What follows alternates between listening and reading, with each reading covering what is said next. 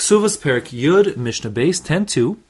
The topic of this Mishnah is how to divide up an estate amongst the heirs, the Yorshim, when there are two sets of Yorshim, some who come from one mother and some who come from another mother. So, for example, let's say you have a, a man who had two wives, we'll call them Rachel and Leah, and let's say that the first child born to him was a girl, and that way we rule out any issues about the Bechor, to keep things simple. And let's say then he has one son with Rachel, and he has three sons with Leah, for a total of four sons. So let's say those women die, um, and then he inherits, you know, whatever they brought into the marriage. Um, and then let's say he dies. Now, when he dies, he's going to have four sons who are inheriting him. And let's say, for example, he had 600 dinar zuz, same thing, um, to divide up amongst his estate. So if there are four children, and there's no Bechor, four boys, I should say, and no Bechor, and the estate is 600. So the Torah would say all the boys inherit equally. Each person gets one fourth of 600, which works out to being 150. That's the Torah's approach, and that's fine. The problem is, we also learned previously in the Masechta that there is a rabbinic enactment called the Ksuvas Benin Dichrin, that the male children are to inherit their mother's ksuba, what she brings into the marriage, what she's entitled to with her ksuba, which would be both the financial components of the ksub and ikr, the ikr ksub and the tosefes, as well as any nechsim malug and nechsi tzon barzel, whatever she's promised, um, to, she gets back what she brought in. If it's nechsi malug, or she's promised if it's nechsi tzon barzel. So all that now, um, what's promised in ksuba has to go to her children to the exclusion of her stepchildren. So Let's keep things simple for a second. Let's just say that the ksuba of both Rachel and Leah were both 300, equal numbers. And let's say that again, he left, when he died, their husband died, um, he left to his heirs, those four boys, a total of 600. So the way that Benin Dichrin works is that Rachel's single son should get her 300, and Leah's three children should divide up her 300, meaning that Rachel's son gets a total of 300, whereas each of Leah's sons get just 100. 3 times 100 is 300, and then that adds up altogether for 600. So that means that Rachel's one son gets triple what Leah's son gets, even though their ksubs are the same, because there's a different number of heirs. Similarly, it could be that they're the same number of heirs, but let's say if Rachel's ksub were larger, again, her child would get more than the other than, than Leah's children. So, According to the rabbis, then um, we're dividing the 600 with Benin Dichrin that three of the boys get just 100 and the fourth boy gets 300. Whereas according to Torah, they all get equal amounts, all get 150. So what do we do? Which one should we follow? The Doraisa, the Durabanan. So of course the rabbis knew the Doraisa and they chose to make a Din Duraban on top of that, and therefore one would think we do the Duraban. The problem is the rabbi didn't want that the Doraisa rule to be totally ignored. I mean, he didn't want it to be that when you divide up a state, an estate, there's no portion of the estate that is um, that doesn't follow the Doraisa rules of all of the male children getting equal portions. And therefore, the Mishnah's basic point here is that if there's enough money in the estate to go around, such that all of the boys can get their Benin Dichrin allocation, and still is left over, which we can divide equally amongst all the boys, meaning the Doraisa is sort of still maintained at least in part, then that's what we do. Assuming it's, as the Mishnah will say, at least there's one dinar worth of value to be divided amongst the boys equally. If there's less than that to go around, that would mean that no portion of the estate, if we'd obey the Benin Dichrin rule, then there'd be no part of the estate which is divided up according to the Doraisa rules of all boys getting equally, and therefore we'd ignore the Durabana, meaning the rabbis didn't want that to happen, and just carry out the Doraisa. So the example I gave before, if there be, for argument's sake, just 600 to go around amongst the four boys, then indeed each boy would get 150, and we ignore the Dichrin. If, for argument's sake, there was a thousand to go around, okay, so the first 600 goes 300 to Rachel and her children, and 300 to Leah and her children. Like Rachel and Leah are dead, right? So it's their children only. So that adds up to 600. So in the first portion, Leah's kids each get 100, and Rachel's single child gets 300. That's the first 600. Of the remaining 400 that's left, because we started with 1,000, we gave 600 out so far, the remaining 400 that is still to be divided up, that will be divided up equally amongst the children.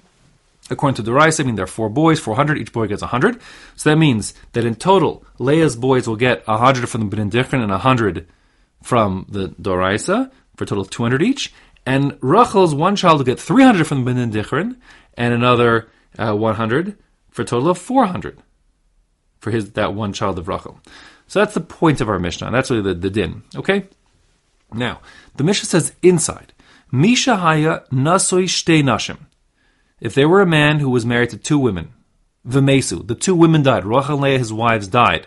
So he's going to inherit their estates. And now the single husband, Bukolim Yaakov, he has everything. But he also has some sons, like I said before. Let's say Rachel gave him one son. Leah gave him three sons, let's say. And again, let's say that the first child they were born, the Bechor, was a girl, so there's no Bechor issue here. So then, V'achar kach mesu. After the two wives die, he dies. So his estate now has to be divided up. Let's say, for example, in his estate he has, for starters, just you know 600 um, dinar to divide up, 600 zuz to divide up, and each Rachel and Leah both are promised 300. So that means that Rachel's one son stands to get 300 um, if he gets the Bidin Dichrin clause carried out, whereas if he gets the regular Deraisa of everyone getting equally, he's one of four children, one of four sons, and therefore he would get 150. So therefore, Rachel's son is pushing through the Bidin approach. That's what he wants, it's better for him. So that's what it says. Yes, the Yisom Mavakshim Ksubas Iman. So the heirs, meaning in this case Rachel's heir, hers one son, is pushing he wants the full 300 that was promised his mother under Bdin Dichron clause.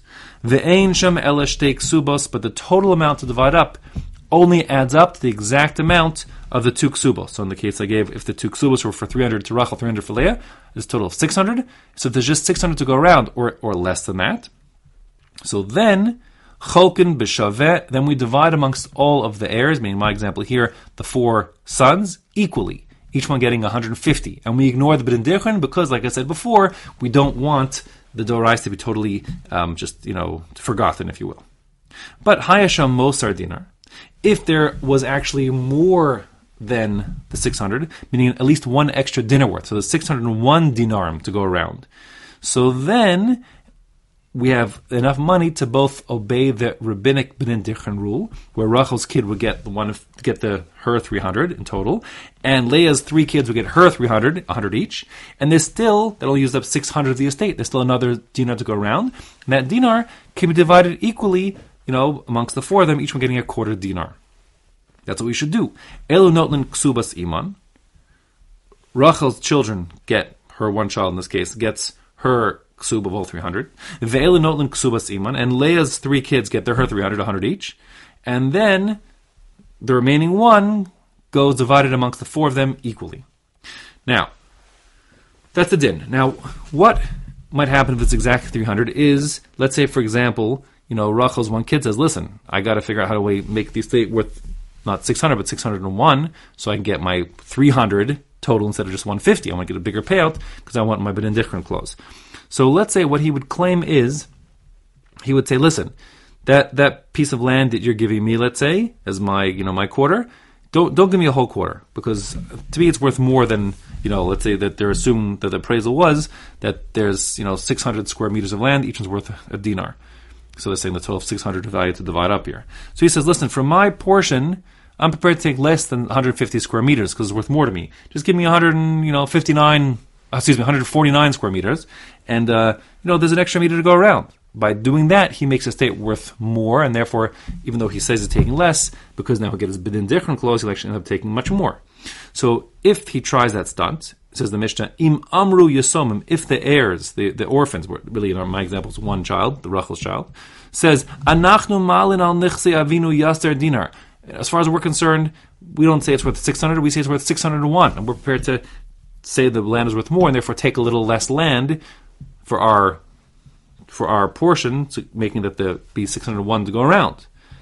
So then they're since they're not really they're not really trying to take less, they were trying to take more. They're trying to take more. Kadesh yitlu ksubas iman. They just want to get their their mother's ksuba because again, either there are fewer heirs in the case of Rachel, so therefore this one guy wants to get all 300 for himself. Or for argument's sake, let's just say Rachel's ksuba was much bigger. Maybe the same number as Rachel's ksuba was a bigger number. They want to get the big payout of the her ksuba, you know, whatever it is. So then, Ein Shoman Lahen, the Bezdin will not listen to these boys, these heirs who are trying to inflate the value past the total amount that's in the two ksubas together.